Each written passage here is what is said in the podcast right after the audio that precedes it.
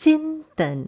चिंतन कार्यक्रम के सभी श्रोताओं का मैं रचना मुकेश हार्दिक अभिनंदन करती हूँ। सुप्रभात।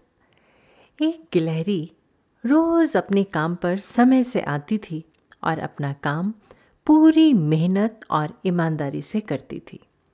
गिलहरी ज़रूरत से ज़्यादा काम करके भी बहुत खुश थी, क्योंकि उसके मालिक जंगल के राजा शेर ने उसे दस बोरी अखरोट देने का वादा किया था। गिलहरी काम करते करते थक जाती तो सोचती थोड़ा आराम कर लूँ। वैसे ही उसे याद आता कि शेर उसे दस बोरी अखरोट देगा और वो फिर काम पर लग जाती। गिलहरी जब दूसरी गिलहरियों को खेलते देखती तो उसका भी मन करता कि मैं भी खेलूं, पर फिर उसे अखरोट याद आ जाता और वो काम पर लग जाती। ऐसा नहीं कि शेर उसे अखरोट देना नहीं चाहता था। शेर बहुत ईमानदार था। ऐसे ही समय बीतता रहा।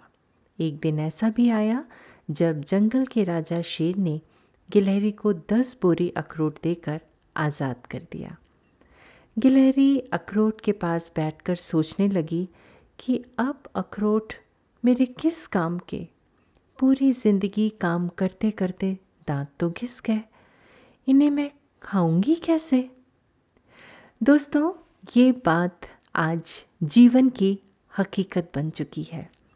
इंसान अपनी इच्छाओं का त्याग करता है। पूरी ज़िंदगी नौकरी, व्यापार और धन कमाने में बिता देता है।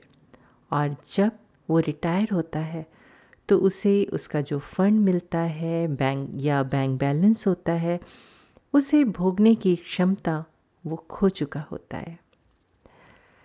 क्या फ़ायदा ऐसे फंड का, बैंक बैलेंस का, जिसे पाने के लिए पूरी ज़िंदगी लग जाए और आप उसका भोग खुद ना कर सकें?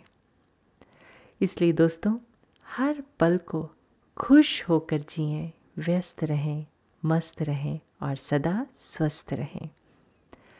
आप सबका दिन शुभ एवं मंगलमय हो।